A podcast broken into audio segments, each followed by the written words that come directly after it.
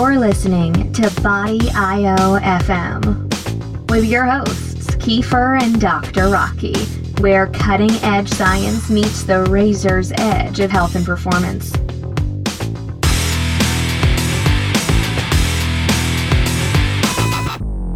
Welcome, everybody, to another episode of Body IO FM with your host Kiefer and co host Dr. Rocky. Hello, Kiefer. We've uh, we've got a, a, pretty big conference call, so there might be a little bit of choppiness in this uh, broadcast, so everybody knows. Because not only is Rocky remote, uh, but we also have the entity known as Everyday Paleo on the show, which is Jason Seib and Sarah Fragoso. Mostly Sarah Fragoso. well, I notice I notice she she has claim to uh, to that Skype basically some some uh, rights to that apparently. You got bucked, Jason. You have to use a personal one. The site was hers for a lot longer than than I've been involved. Uh, Sarah actually is the is the the famous part of it all. I kind of came in and brought a bunch of muddled science and cost her a bunch of fans. yeah, I just I couldn't handle the droves of people, so I needed Jason to come along and scare some away, so it was a little more right. manageable. Perfect. That's a good synergism. So, yeah, it worked, yeah, out, it, it worked out yeah, well. Yeah. Worked out well. Yeah, that's pretty much what I've done for definitely. Rocky. I think I've gotten rid of some of his patients that he didn't really I, like. I was gonna say anyway. it sounds like a very similar relationship, John. right. Wait, did you seriously just call me John? I did. I don't know why. Why would you do that? Out that way. It just seemed like the right thing to say at that point in time. It's kind of weird, though, huh? It's kind of like. Uh, it's kind of like when my wife calls me by my nickname, which she never calls me by. It just seems wrong, huh? Yeah. I was gonna yeah. say my dad is John, and like I was like, "What? My dad's on this call? What, what's happening?" and my husband is too, but I don't ever call him that either. It's I, I usually call him by his last name. Is that weird? Uh, it's, a it's a little odd. Just checking. But that was your your family's like a sports team. You're like the coach. You're like Fragoso, get in there. It's totally what it's like. it's completely how it is. That's funny. Yeah, I actually made my wife call me by my last name, so she didn't have a ch- uh, an option. So that just goes to show there is no appropriate context where it's okay to call me by my first name. Okay, yeah, Rocky. Okay. He's been reprimanded. Poor Rocky. Well, of all the people, he should know this. So I gotta, I gotta challenge the system every once in a while, right? No. Just to, re- just to reaffirm. we'll just say no. uh, and I forgot to mention oh Highly Athletic Wear because we started talking right away, but uh, they sponsor the show. Great clothing. Um, I know Jason, you got some stuff. I don't know if you were nice enough to give any to to Sarah or not, but I they only gave me a shirt, and the the craziest thing is is that I'm wearing it right now. I and I'm that's not a lie. I I uh, right before this this podcast just took a shower and grabbed that shirt without even thinking about it, and I didn't even realize they were a sponsor of your podcast. Oh, yep, yep. So great. Uh, we've even got an, an unintentional plug on the show. So there you go. Really good stuff. Yeah, great, great clothing. So I, you know, I don't want to go in. I. Everybody always asks what everybody does on podcasts, and hopefully everybody knows what you two do. So we're just going to skip over that and jump into the conversation if that works for everybody. Yeah, sounds good to me. I, I love it. Okay, good. So you know, everybody like it, it's funny. Even though I have an audience in all these these different areas, like CrossFit, even though I don't like CrossFit, uh, paleo, even though I don't like paleo uh, you know, there there are obviously aspects that are good and you know that are salvageable, but a lot of them have have things that I strongly disagree with, which is one reason I have such a hard time getting sponsors uh, and don't want them because I want to be able to basically trash anything if I if I if it comes down to it. Uh, so you know, I kind of wanted to talk about. Um, well, let's start with something that's all the rage right now, and that's like the calories in, calories out thing. Have you guys mm-hmm. been following that online? Oh God, yeah, yeah.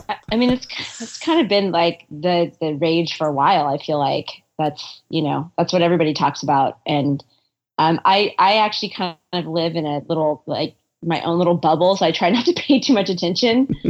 but Um, but yeah, it's definitely hard to ignore, unfortunately. I, I feel like, you know, I mean, the majority of what we do is fat loss stuff. And I feel like, you know, at the end of the day, calories are going to count, but they're just not something that that we address first. There's just so many other things that that I want a client, uh, you know, somebody comes to me says, "Look, I, I really need to lose some fat." There's just so many things that that need to be addressed first, and I feel like that the huge majority of the time, the calories solve themselves. You get people eating good whole foods, healthy foods. They're eating, you know, they're controlling their carbohydrates. They're eating, um, you know, healthy sources, healthy natural sources of protein and fat. Um, you get you get satiety out of that. In most cases, it's better than what people had in the past. And I feel like I. If we take a snapshot of calories, it's because usually we're talking about a female client and they're not eating enough. They're eating, you know, something like uh, a thousand to fourteen hundred calories a day, and they're doing a bunch of cardio, and they're actually gaining weight because they're just doing more damage to themselves, and you know, creating a body that wants to hoard fat and slow down its metabolism. And you've written extensively about that, Kiefer. Um, but it, I can't remember the last time I had to tell somebody I, you need to start cutting your calories back. That just seems like it comes out in the wash. And if I'm mentioning calories, I'm I'm saying, you know, and Jim Laird has, has said the same thing. Clients come into us, female clients come into us, they're not eating enough to to have a healthy metabolism, and metabolism repair is really what fat loss is about. Yeah, and you said something key there that I think convolutes the conversation a lot, and that's that uh, you know this idea of they're not eating enough calories, they're exercising a lot, and they're gaining the weight back. And mm. you know what we're really saying there, just like when we say we want to lose weight, we want to lose fat and you know mm-hmm. that that's the kind of the confusing point. People hear that and be like, "Oh, that's impossible," blah blah blah. But you know, really the the point is you're not gaining weight back, you're gaining back fat and at the cost of muscle. So you're recompositioning your body. And I, I think that's right. a lot of what confuses people out there and confuses the layperson and that people, you know, who like to troll for this kind of thing, that's what they rely on. They rely on somebody uh, misspeaking or saying something that's not clear and say, "Oh, well, that's impossible." Obviously, it's it's stupid. It's it's not. What we're saying is you don't gain the weight back; you start gaining body fat back, and that's at the expense mm-hmm. of muscle mass. So you're making yourself more unhealthy, and we have examples of that. There's examples of that in the literature. Uh, many people have seen it experientially. You know, they've seen it happen to themselves or friends or clients. So you know, I think part of the part of the real issue we have here is just the language that we use when we talk about this, and I, I think it confuses a mm-hmm. lot of people. Oh, it does. Yeah. I mean, the information that's out there is so convoluted. I think it's really just hard for people to understand where to begin and who to believe or what to believe. And people are fearful of self experimentation. Like they're afraid, like, well, maybe I just need to start here and then figure it out for myself, where they're looking for a set of rules. And it's it's really challenging for a lot of people. Really, really challenging you know, I think one of the issues as well in the uh, calories in, calories out camp is it's such a rigid kind of view of things. There's no real um, openness to looking at any, of things, or if there is, it's not really being um, promoted, right? So they're mm-hmm. they're promoting this single concept, um, and everything else is stupid. And um, I think what Jason said is really, I think, really valuable in terms of things typically will iron themselves out, you know, once you start eating foods that are going to be more healthier for you. Um, and then there are going to be those odd people um, that might need to look at then cutting back intake depending on what the results are getting. So I, I, think that's a really smart approach, to be honest with you. I mean, we see that all the time here in the office. And I, I see patients coming to me eh, who are yo-yo dieting and doing very low calorie programs. So maybe they're doing like the the like an HCG program where they're only eating 500 calories a day and Ugh. they lose all this weight and then they then they gain it all back plus another 10 or 15 and then you know not only are they uh, more unhealthier and have a higher percentage of body fat but psychologically there also is a huge issue with that as well too so they're just yeah. devastated because you know it's, which, just, it's a vicious cycle which ends up being the bigger issue in the end that just getting over yeah. that programming is really really hard and you know we have clients in the gym where it's like this is where we start we don't even look at their movement. we start first with under that you have to eat, and it's it's very hard to reprogram people who have been through that yo-yo dieting. Yeah, and most people don't even know Yeah, the history sort of a- of our. Oh, I, I was going to say most people don't even know the history of the calorie. You know, Atwater, you know, it um, one of the biggest studies ever done, and it's never been repeated. He looked at ten thousand people in calorimet uh, in calorimetry studies to try to get at how many calories each of these nutrients give us, and in combination with each other, uh, which I think is a key point. And he had values that were ranging way across the board. You know, fat ranged between seven and eleven. Uh, protein ranged between two and a little over four. You know, carbohydrates had a range. So he just averaged everything. You know, he had some actually pretty good data showing that people run at different efficiencies at different times and with different diet makeups. And at the time, the best he could do is just average it. So even the the values we have aren't reliable for anything, and and that's why I think it's great you guys don't start there with calories because it's it's this big ten thousand foot view number. It Mhm. gives us some idea of what's going on, but it really can't tell us anything specific. Yeah, and we're just not closed systems. You know, like we're this, and that argument's been made a thousand times that acting like that first law of thermodynamics is it applies to us is like saying that we're you know bomb calorimeters, and that's just a ridiculous concept. I mean, we we respond differently to various different types of food. So just to act like all food is the same, count it up, put it into a body, and expect results would be, you know, that whole five reduce your calories by by uh, by 500 and your you know what is it your 3500 calories of of uh, in a pound of human body fat. So if you re- reduce your cal- caloric intake by 500 calories a day you should lose a pound a week. And i mean that has never worked like that for anybody ever. Like i don't i just don't even know if there is a human on the planet that could say that they have consistently been able to make that math work. Yeah, and and it, the the first law of thermodynamics actually says nothing really about human beings and how they're going to use the food.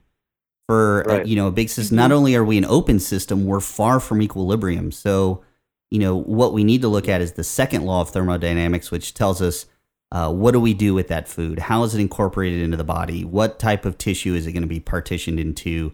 Uh, what's more likely scenario? How much are we going to absorb? How much is going to come out the other end? Uh, what is our metabolism doing? Which reactions are more likely? Uh, what compensations do we have to make because we didn't get enough of one nutrient or over another? I mean, there's all these things that you have to look much, much, much deeper to answer those questions. And the first law of thermodynamics literally says nothing other than that. Yes, at some point, energy balance is going to matter, but we can't we can't put a number on that. Say you give somebody ten, somebody 10,000 calories diet and a lot of it's oil, well that's going to come out the other end. They're not necessarily going to gain weight on a 10,000 calorie diet because they ingested a lot of oils that's just like, you know, cleaning them out. It's like an oil enema except it's going in the mouth instead of the other end. Um, you know, and the first law Sounds of like thermodynamics great plan. Sign me up. well, I actually I had a friend who decided he was going to do Carb Nite, but he was only going to do it with protein powder and flaxseed oil. Oh dear God. I know, and then he tells me he goes, "Well, the diet doesn't work because I started, you know, having leaks while I was driving my car." I'm like, "Who told you to do flax oil and protein powder? When, what made you think Uh-huh. that was a good idea?" And Right. you know, th- Yeah. Right. Well, it's yeah. Mhm. we have lots of stories like that from our perspective too, like why this paleo thing doesn't work when they're eating everything that they're supposed to on the paleo diet, although it all looks like cookies and cupcakes from morning to night. So And yeah, muffins no. and bread right. Yep. So let well let's let's push into that arena of uh, what's going on with paleo now. I saw what was it called? Ugh. Coconut coconut flakes or something like that. It's like paleo approved breakfast cereal that's got like cane sugar and coconut flakes. It's absolutely got no grains What? in it. Yeah, I, I saw somebody sent me a picture of it. I was like, Hmm. oh, that's awesome. They're like paleo approved. So Yeah, uh, Paleo's a mess right now, That- and I, I mean, we, we were just talk, talking about this, and I just don't, I don't know that, I don't know that we are forever going to be able to to to uh, fly the the paleo banner uh, the way we do now, at least. I mean, the the idea of um, of evolutionary biology being a good a, a good kind of base point, a good overarching theory for the way you eat and move and sleep and manage your stress is sound. It's a totally sound um, concept, and and when we do that and we say, okay, where did we step off the path in our process of natural selection, then let's take that stuff in the lab. Don't immediately vilify it and say, well, cavemen couldn't do this, so it's, it's bad. Take it, you know, in the lab and look close and, and look at what's happening to, to people on an anecdotal level and an epidemiological level.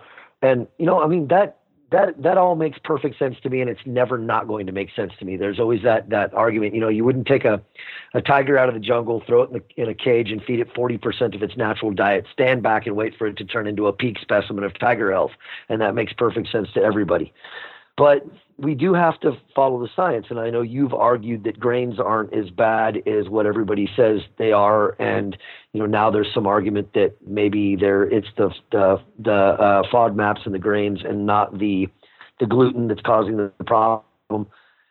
When we take grains away from people, right now where I stand, when we take grains away from people, we dramatically lower their processed carbohydrate intake.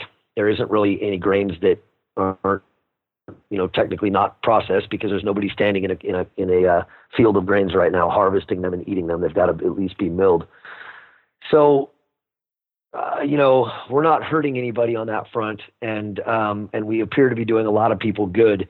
But when we're going to start making this into a diet and saying the rules of paleo are A, B, and C, take whatever you can and make it fit inside those rules and then ignore everything else when it comes to exercise sleep and stress management and um, you know a genie will pop out of your rear and grant your wishes.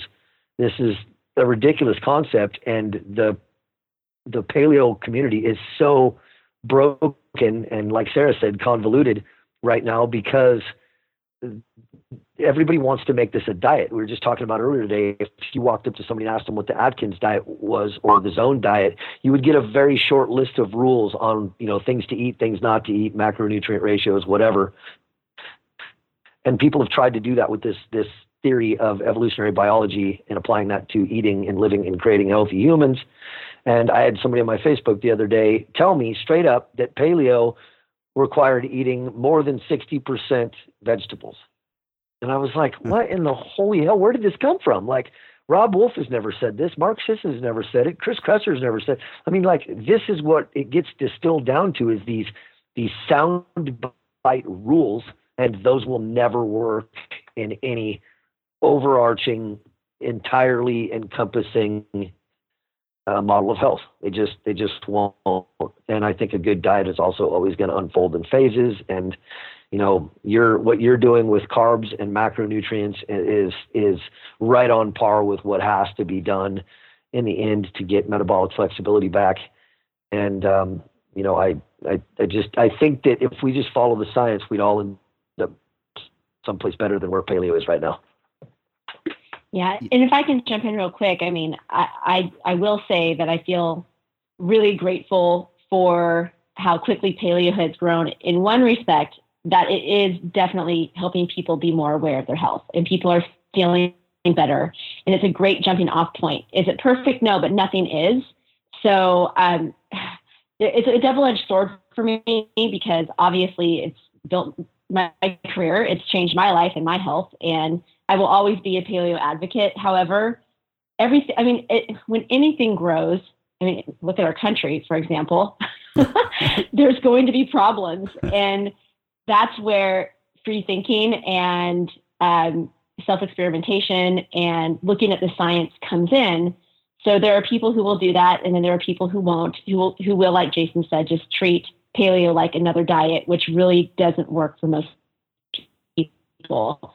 So grateful, yes, I am for paleo. It's definitely, you know, I, I feel like it's really helping a lot of people. Um, folks are starting to, you know, open their eyes, especially to things that are really near and dear to my heart, and I think are super important, like where is your food coming from?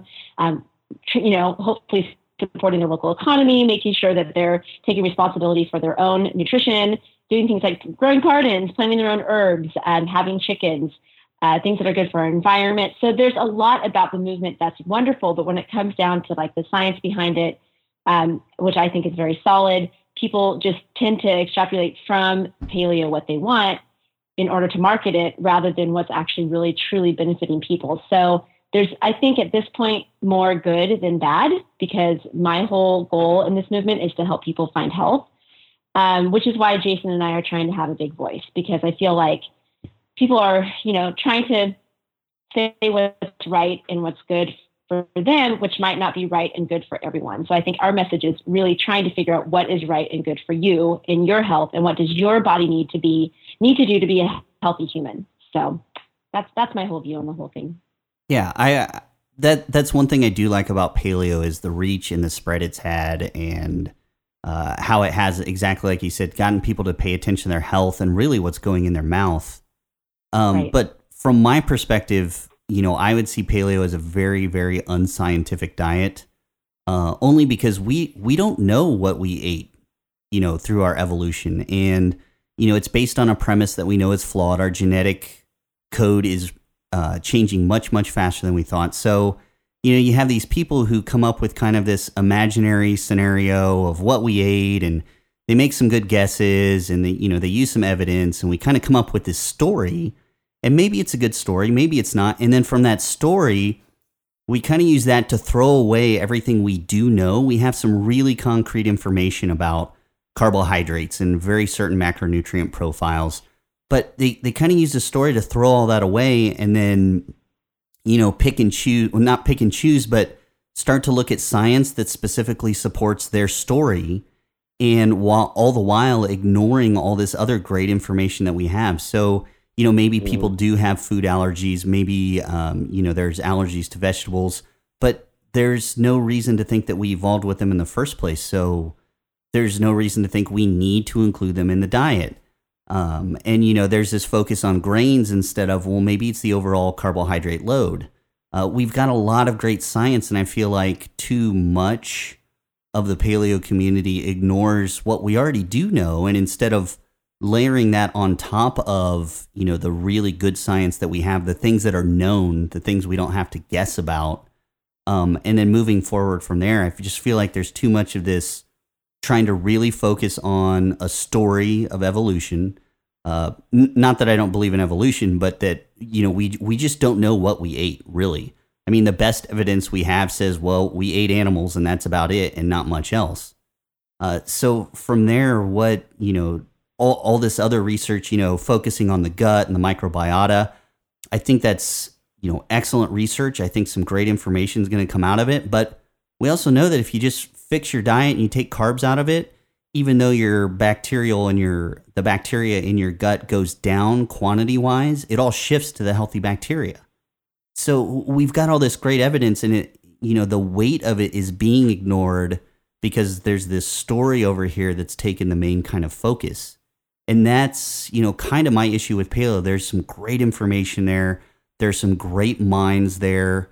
Um, but we're seeing it now. It's like, oh, well, maybe it wasn't gluten and wheat. Uh, maybe it's these FODMAPs. And then what if that turns out not to be true? It's like, oh, well, maybe it's not the FODMAPs. Maybe it's these other chemicals that have reactions in wheat, which there are other candidates. It's like, oh, maybe those that are making everybody sick. Oh, well, it wasn't those. Well, I know it's wheat. I just know it's wheat because that's what the story says and that that's the thing that that's kind of where I have that clash with paleo a little bit. Just well, to put my perspective you know, on it. My my general, you know, kind of the undertones of this whole thing for me are that we do know that we ate a lot of meat and we do know that eating fibrous vegetables and um, and uh, and some starch, you know, some fibrous vegetables and some starch, filling in the gaps between the uh, the meat with the you know protein and fat, pro- animal protein and animal fat being the the you know the kind of our go-to source of calories. We know that that those those prescriptions right there make people considerably healthier. So at the end of the day, I don't know that I'm, you know, you're, you're right. Uh, like if, if we, if the science turns up in, in a year that grains are absolutely harmless, I still don't know. I mean, like telling people to not eat them still solves this processed carbohydrate problem. in in a in a group of foods instead of telling people to go home and weigh and measure their food. If I tell people to eat meat and fibrous vegetables and then cycle in some starch, we have done and we do the starch, we do it with like you know, yams, sweet potatoes, um, white potatoes, white rice, things like that. Technically a grain, I know, but these, you know, really, really healthier, pure, sort of pure, more pure forms of starch.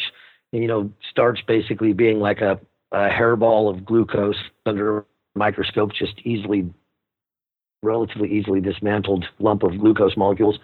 Um, we get we get this improved health in a situation in which you know pe- people are forced to avoid 80 90% of what's in the middle of their grocery store um, you know uh, the huge majority of those products being made of you know uh, corn, wheat, soy, uh, you know, those those three big cash crops.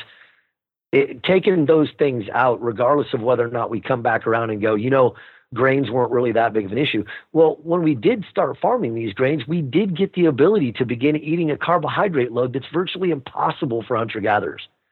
So, you know, I mean, I agree, but just playing the devil's advocate, like we do do have to have the right science. We do have to be telling people the right things.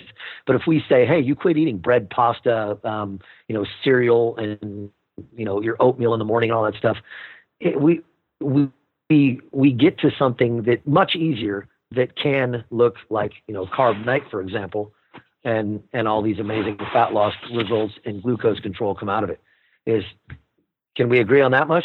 Well, yeah. So, you know, just really my problem is so that's a prescription that I came up with almost 15 years ago now, wrote the book 10 years ago now, never even considering, um, you know, this, this idea of paleo and grains are dangerous or whatever. And so I was trying to rely on what we know for sure.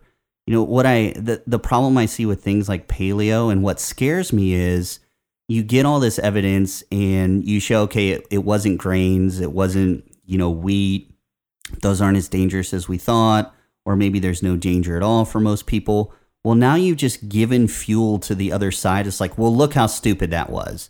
They said all these things and they turned out all all to be wrong, so you should go ahead and eat your bread and all this other stuff. It it unfortunately maligns the entire uh, movement of exactly what you're saying, trying to help people get carbs out of their diet because the focus was never on carbs; it was on these grains um, which might turn out to be really bad science. And if it's bad science, then you're going to have this huge backlash, and paleo will be one of those things that fades into the background, which would be, you know, as much problem as I have with paleo, I think that would be a massive mistake uh, to let paleo just die off like that because so it has helped so many people in so many ways. It's brought the environment into the conversation. It's brought the quality of food. It's brought how we um, you know, even distribute food in this country into question. So there's there's so many powerful aspects. I would hate to see it fall into this idea of a fad and die away because of a few key points that could have easily been avoided. Yeah, I agree. And I think uh, Sarah and I have talked about this. Why the paleo flag is strong as we do right now because we will always follow the science.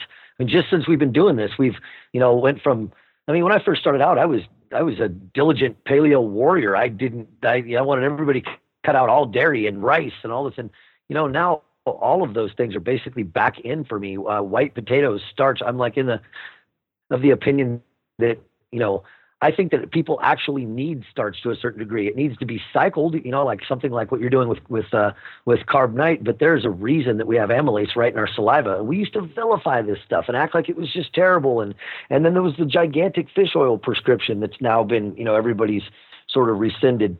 It it's um it, it if we follow the science, we're going to end up okay.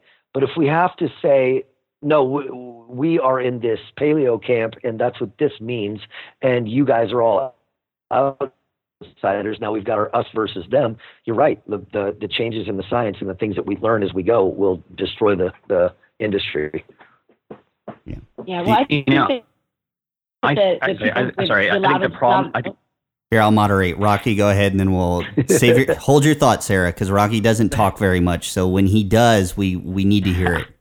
Okay. Yeah, I think I think one of the issues will be here is that you know you're looking at a way of eating that we're presuming was done right. We're you know like like Kiefer said, we don't really know exactly what the diet consisted of.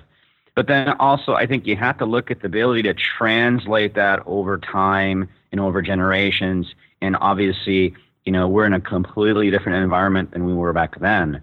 And so, you know, we can certainly look at some of the basic science concepts and try to translate them and apply them to current current society. But I don't think you'll ever have that true randomized control trial where you can actually say this is what the science says.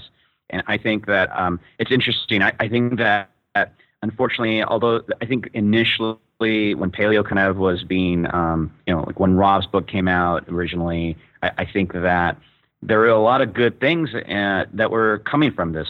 And the problem is, is that it's almost, the, and, and I'm sure you probably agree, the name has been hijacked. Mm-hmm. And, um, and, and I'm looking at, you know, you mentioned this coconut flakes cereal, for example. So I'm on this website and I'm looking at the column, right hand column here. So they got coconut white chocolate cake batter spread that's low carb. They've got paleo wraps. I'm like, you know, if I'm thinking about doing a paleo diet, this would be like the farthest thing from the concept of what we would be eating. I mean, it, it, it's just it's been bastardized almost, and so so the the the message gets lost in, in the marketing, right? And, and and people get then are now being overly confused and and I think that to a certain extent that's what marketing is all about, right? Let's confuse the the clientele so we can sell them a product. But again, I think that um, you have to look at that translational uh, application of diet, um, and then you can certainly take some nuggets from what we've seen in the past, and then then taking those nuggets and applying them to a current population and seeing how it reacts. I mean, I, that's the way I would look at it. But I think that some of these things we talked about here in the last 20, 25 minutes are really I mean, I see this every day in the office. I mean, people come in and trying to do the paleo diet, and like many of us know, that could mean a thousand different diets, right? Yeah. At this point in time, I mean, speaking, I guess it's just being muddled. You know? Yeah. Go ahead, Sarah. Right. Exactly. No, um, I only got about half of that because we're we're breaking up, or someone's breaking up a little bit. But I just was going to interject and just kind of off the tail end of what Jason just said is I think that the voices in the paleo community who are truly there or here or wherever we are to really help people. I Jason and I both own gyms. We're working with people one on one every single day. We're literally in the trenches. I think our voices will stay strong no matter what happens throughout all of this because we are willing to morph with the science. And at the end of the day, our true message is to really try and help folks find health and what works for them.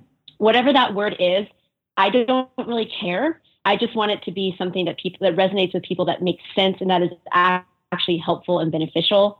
Which is why our message does change as we learn more, as you know, we we experiment with our own clients and with our own bodies, and we meet new people like you, Kiefer, and we continue to expand our horizons and understand, you know, how we react to certain foods, and maybe some people react differently, and it's just I think that in the paleo community, the voices that are the loudest and the strongest most of those voices, fortunately, come from folks who really want to truly help others. Um, so, you know, I, I, am in it for the duration and for the long haul, and in hopes that the outcome for folks who are listening to what Jason and I have to say is that they find their health and they're able to do what they love again. And that's all I really truly care about. And that's why I'm able to sleep at night because I, I don't even know how to market cereal. I don't even, I, I just, when I started this whole thing, it was so that my clients in the gym would understand that their kids don't need to survive on Pop Tarts and that they can eat real food. I mean, that was the whole point of this was let's just figure out what the optimal choices are and what works best for your family. And now that I, you know, I'm like the paleo grandma, stepping back and looking at how things have changed over the years, it is absolutely mind boggling. If I were just starting trying to figure out what to do for my own health, I, I, I can totally see where the confusion lies. Like it is definitely way different than it used years ago when it was just you know Robb and Mark and and little me trying to you know change a few people's lives. So yeah, it's it's gonna be interesting to see how it all plays out. But I don't think Jason and I are going anywhere, despite what might happen to the name. yeah, I, I think that's the nice thing here is you know the the few breakout people have definitely I think transcended the name. You know, even though it might be attached to your earlier conversation or you know the, the most of the people have transcended that notion of starting in paleo and I I think that's great. And I, like you said, Sarah, like you and Robb and Jason and Mark Sisson, really the goal there is to help people and just make them healthy. And that that's what I'm worried about causing a backlash where people stop listening. It's like, oh, well, you know, that was a paleo guru. What do they know? And, you know, luckily people are branching out a little bit more and touching more people and touching more organizations. I think that'll that'll help prevent that. But you know, that's kind of my fear is that there, there's so many good things about paleo. Like I said, particularly, I just I love how paleo has become so focused on local farm, farming and local agriculture and supporting your local community that way. That's one of the best ways to you know provide good quality food for people and avoid some of the distribution processes we have. And I don't think that conversation would be so mainstream if paleo hadn't become so mainstream. So there's great there's so many great things that have been dragged along with it that I just, you know, for me to lose that in the conversation because uh, you know, some of this science turns out to be wrong or bad or just misinterpreted, uh, you know, I I think would be a, a terrible cost.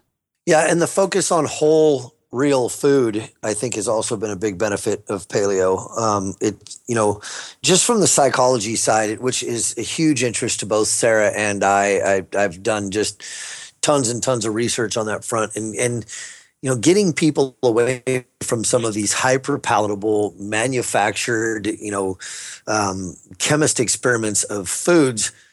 Um, uh, in getting back to stuff that looks like whole real food you know meat vegetables um, some fruit uh, just things that look the way that food looks in the in, in the real world before it's been through uh, you know a, a, lot of manufacturing and turned into a product per se.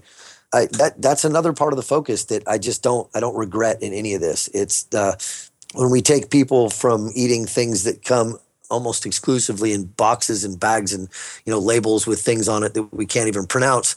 Regardless of whether or not those things come out in a laboratory and we end up proving that this was unhealthy or that was unhealthy or whatever the relationships with food change. And that's so important and we discount that stuff way too much.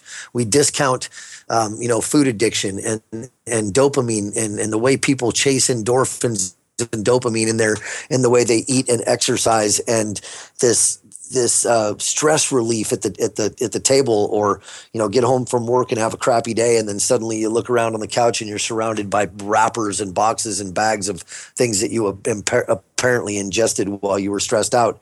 You know, those those kinds of things need to change, and and I I honestly believe wholeheartedly through the, the the science and the anecdotal evidence I see before me that changing people to a diet that consists of whole, real food does the lion's share of that for them.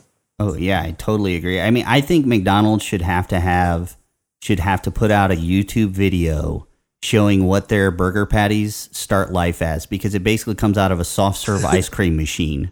It's a pink paste and they have yeah. to add beef flavor to it because there's not enough actual beef in it to produce a beef flavor. If everybody Gross. had to watch that YouTube video or it was playing on the little screen behind the counter at McDonald's, I think it would make a pretty significant difference for at least 50% of the population that goes and eats at McDonald's. Yeah. I think um, you're being generous.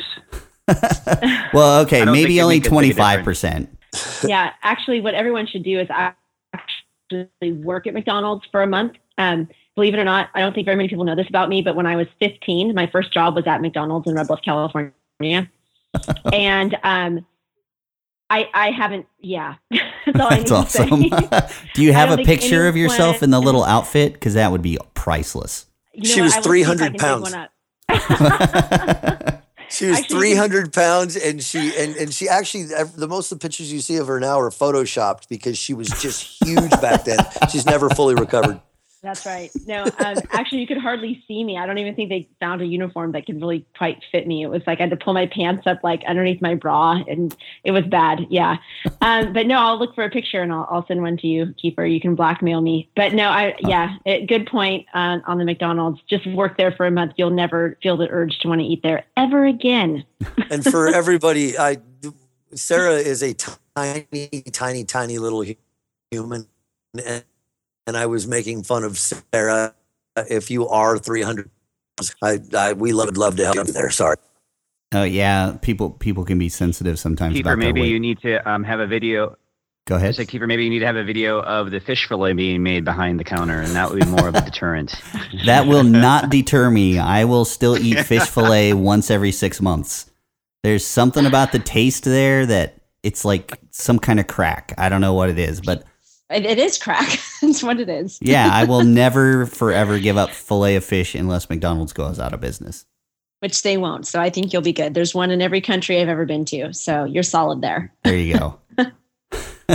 I um man, I had a good point and I totally lost it. Thanks, Rocky. We just we distracted you. Yeah. Oh well. Um It was Rocky's fault. Yeah, it's usually Rocky's fault. That's why he doesn't talk very much because I bash him every time he does. Um, oh, that's what it was. Talking about that's what it was. People who are, you know, who might weigh three hundred pounds. Uh, you know, I think they're they're really sensitive about that because they think there's no solution. You know, it's like being, it's like having a leg amputated. There, you're you don't want to talk about it because there's no way you can really fix it.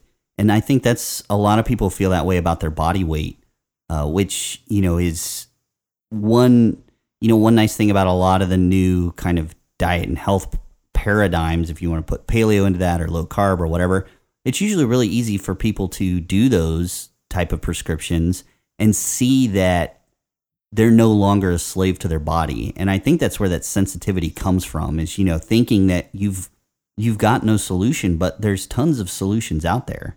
You guys see that in people who come into your facility like they just they feel defeated Yeah, then that Yes. uh, talk about this a lot. There's no in, in psychology they say that that it's there's two two terms and one of them is they've you know they've lost their internal locus of control and the other one is um, uh, a term I think uh, I think Martin Seligman actually coined it called learned helplessness and uh, they've they've done all kinds of research in, in actual on the learned helplessness thing um, interesting studies where they yoke animals together and then um, you know so both of them receive a stimulus like a shock but only one of them has control to fix it. And interesting subjects that we don't have to go all the way deep into but basically the concept is you give you you you put somebody in a negative situation and show them that what they thought was control over that situation does not work over an extended period of time.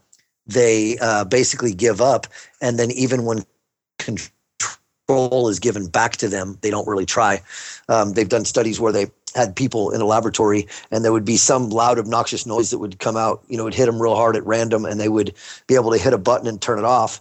And then over time they would make that button less consistent and then they would make it stop working entirely. And then they would give them back control and the people would just never try to hit the button again because they had learned that it didn't work anymore.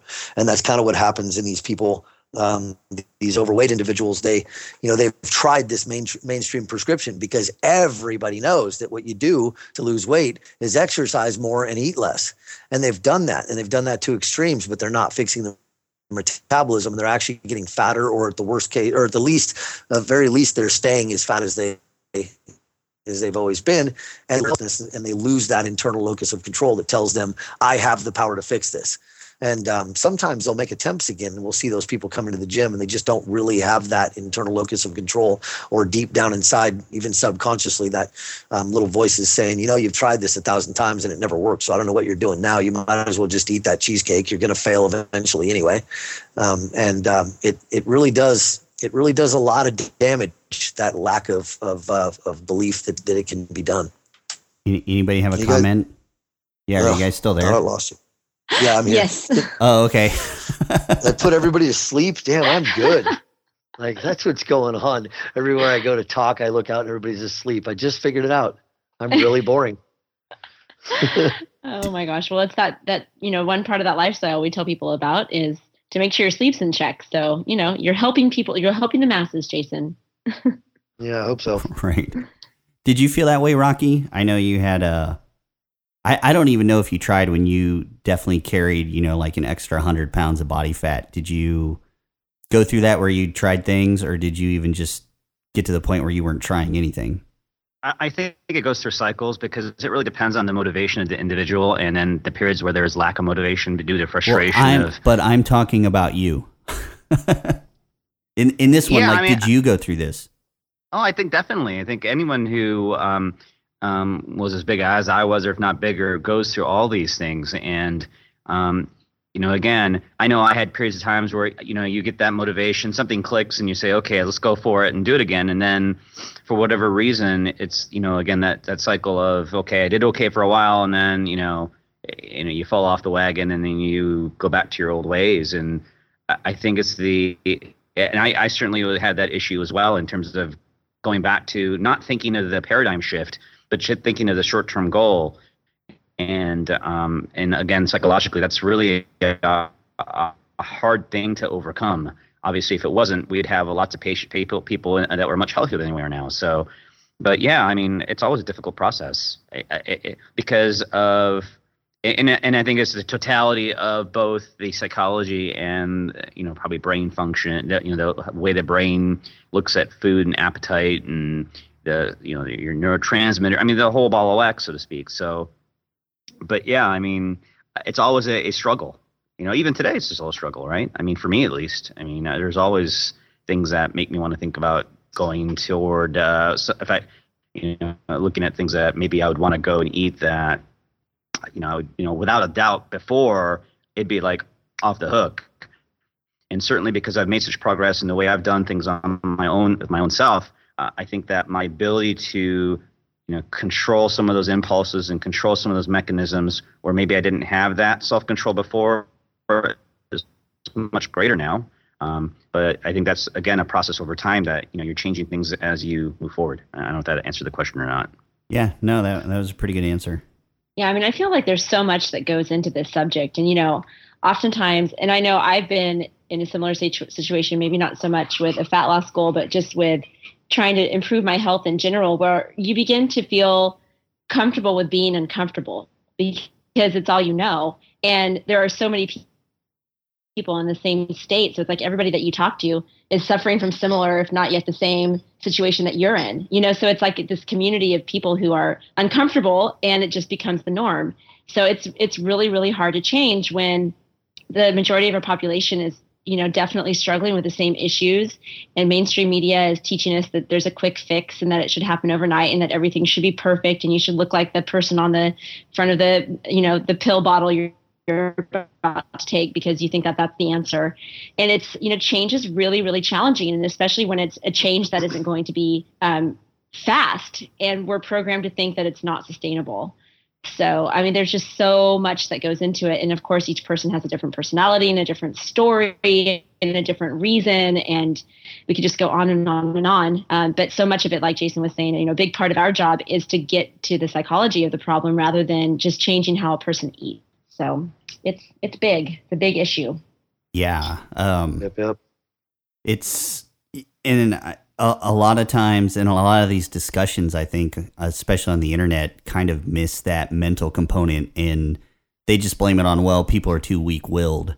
And it's it's Mhm. a lot more complex than that. I mean i was lucky because the way i grew up and without a lot of friends and you know the way i learned to learn i was just very tenacious. I didn't know what failure meant. If there was a problem, I knew there was a solution, and I knew I just had to keep cracking at it, and I would eventually succeed. And you know, luckily that drove me for years and years and years, and I still have that kind of personality. But I know a lot of people don't grow up in environments like that, or you know, with that kind of learning style. And you know, for a while, I, I actually missed that. I didn't. I didn't realize why people couldn't just instantly start doing what I I did and why they couldn't just stick with it. It's like, well, you know, if I can do this, why don't you? And I didn't understand that entire psychology behind it that they had been defeated so many times. They just figured that this was being set up for another round of defeat, which was going to make them feel worse again. Uh, it, you know, I, I never really comprehended that until pretty recently, actually. It can be pretty devastating, you know. I mean, it really uh, um, can hamper your ability to really get at the at the core issues and and facilitate change, and um, and sometimes it can take a very long time to get over that, right? I mean, uh, and obviously when you find that patient or that client in that cycle, um, You know, again, it's a matter of just being patient and waiting until they're ready to to kind of move forward again. Because if you don't, then you're going to set them up for another vicious cycle of failure, right?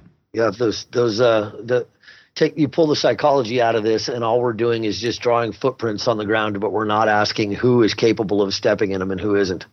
Yep. And I just I'm not I'm not willing to play that game. I, I want to know why some people succeed and some people don't, and it isn't just the information.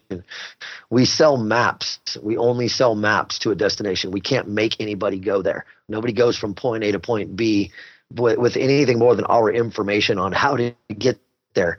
They have their own reasons for why they, they they erect obstacles in their own path, or some things just seem insurmountable to them. And those things are very interesting to me because I think the majority are failing, even with good information. Yep, true. Yeah, and and good cookbooks. Let's lighten the conversation a little bit and and talk about Sarah. You just came out with a new cookbook pretty recently on uh, Thai cooking. I did. yes. How's that it- going? it's going really good and it's in costco's now which is awesome um, I, I think culinary wise it's my best book yet for sure. Um, i don't know. If you don't like Yeah, thai food it. then maybe not but if you, you don't like thai food then i'm not your friend. So um, yeah i was able to spend six weeks in thailand and, and you know pretty much really immersed ourselves in not just the food culture but the culture in general and um, cooked with all sorts of people from you know five star resort chefs to literally like a self sustaining village way up in northern thailand where they just there's not a grocery store within you know 100 miles.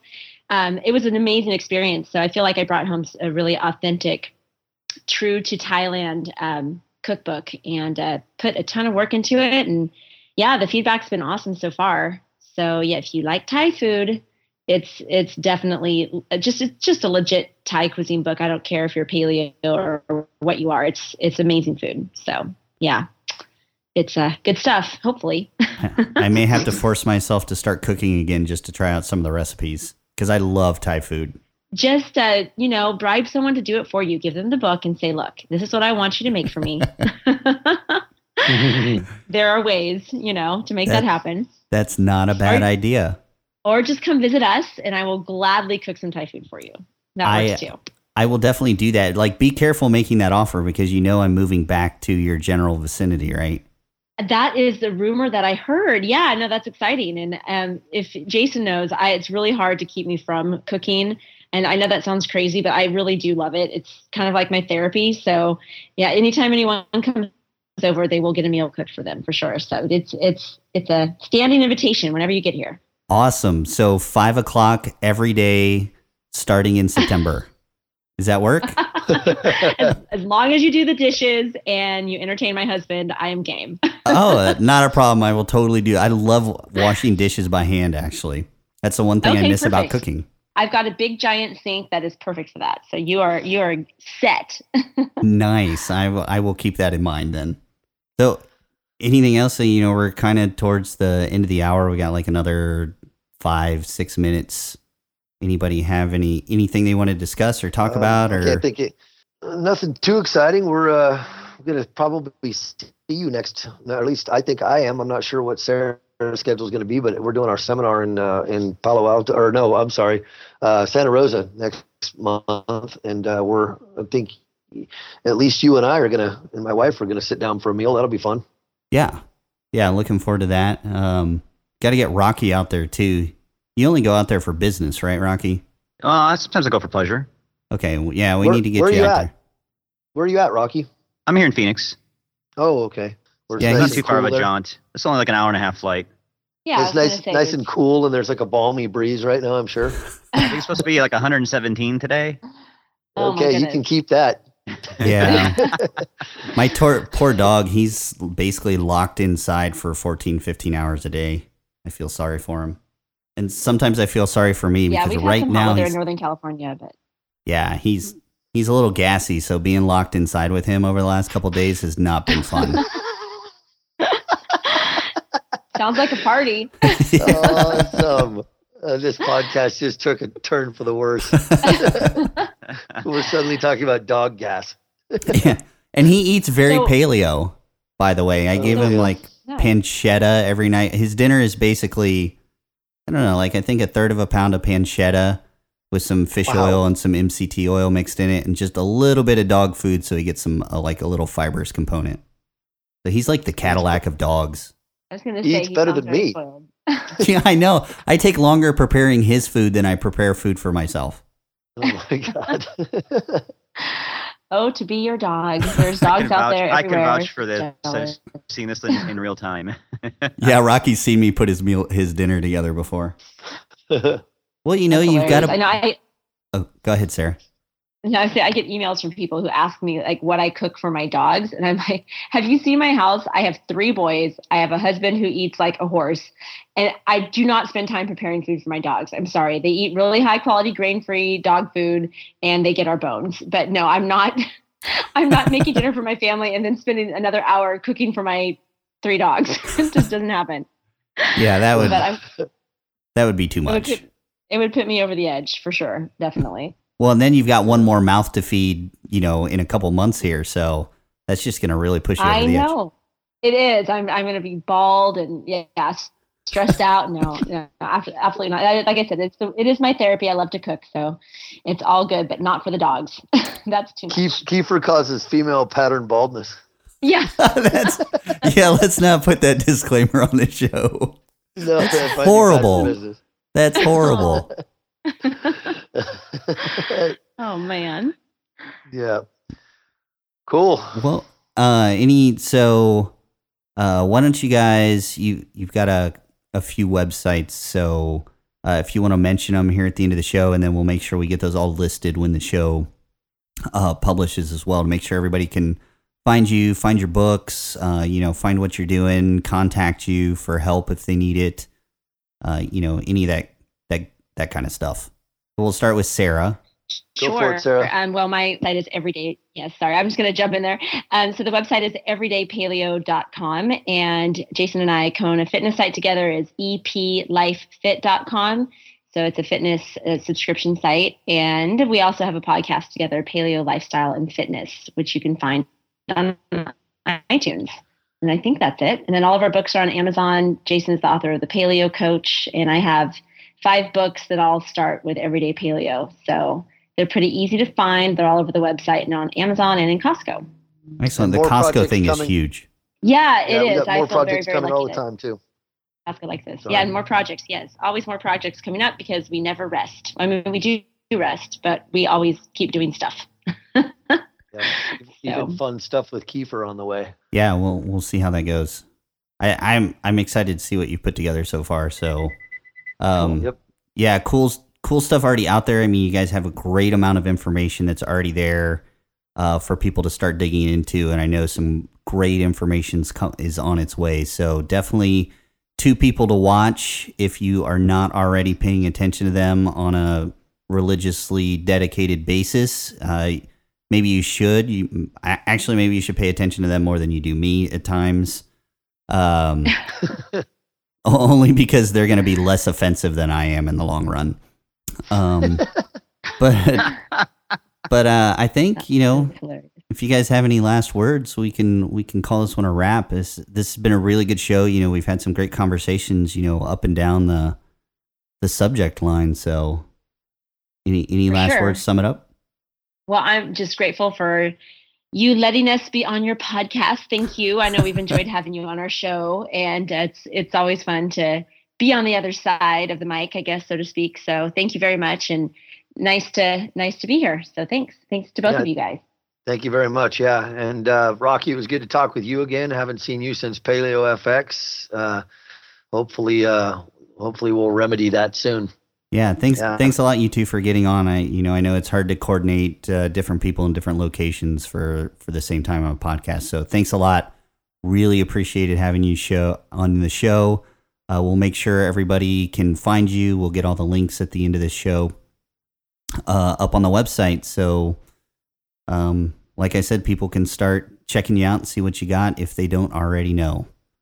All right, everybody. Thanks for being on and thanks for listening. And that's another episode of Body IO FM.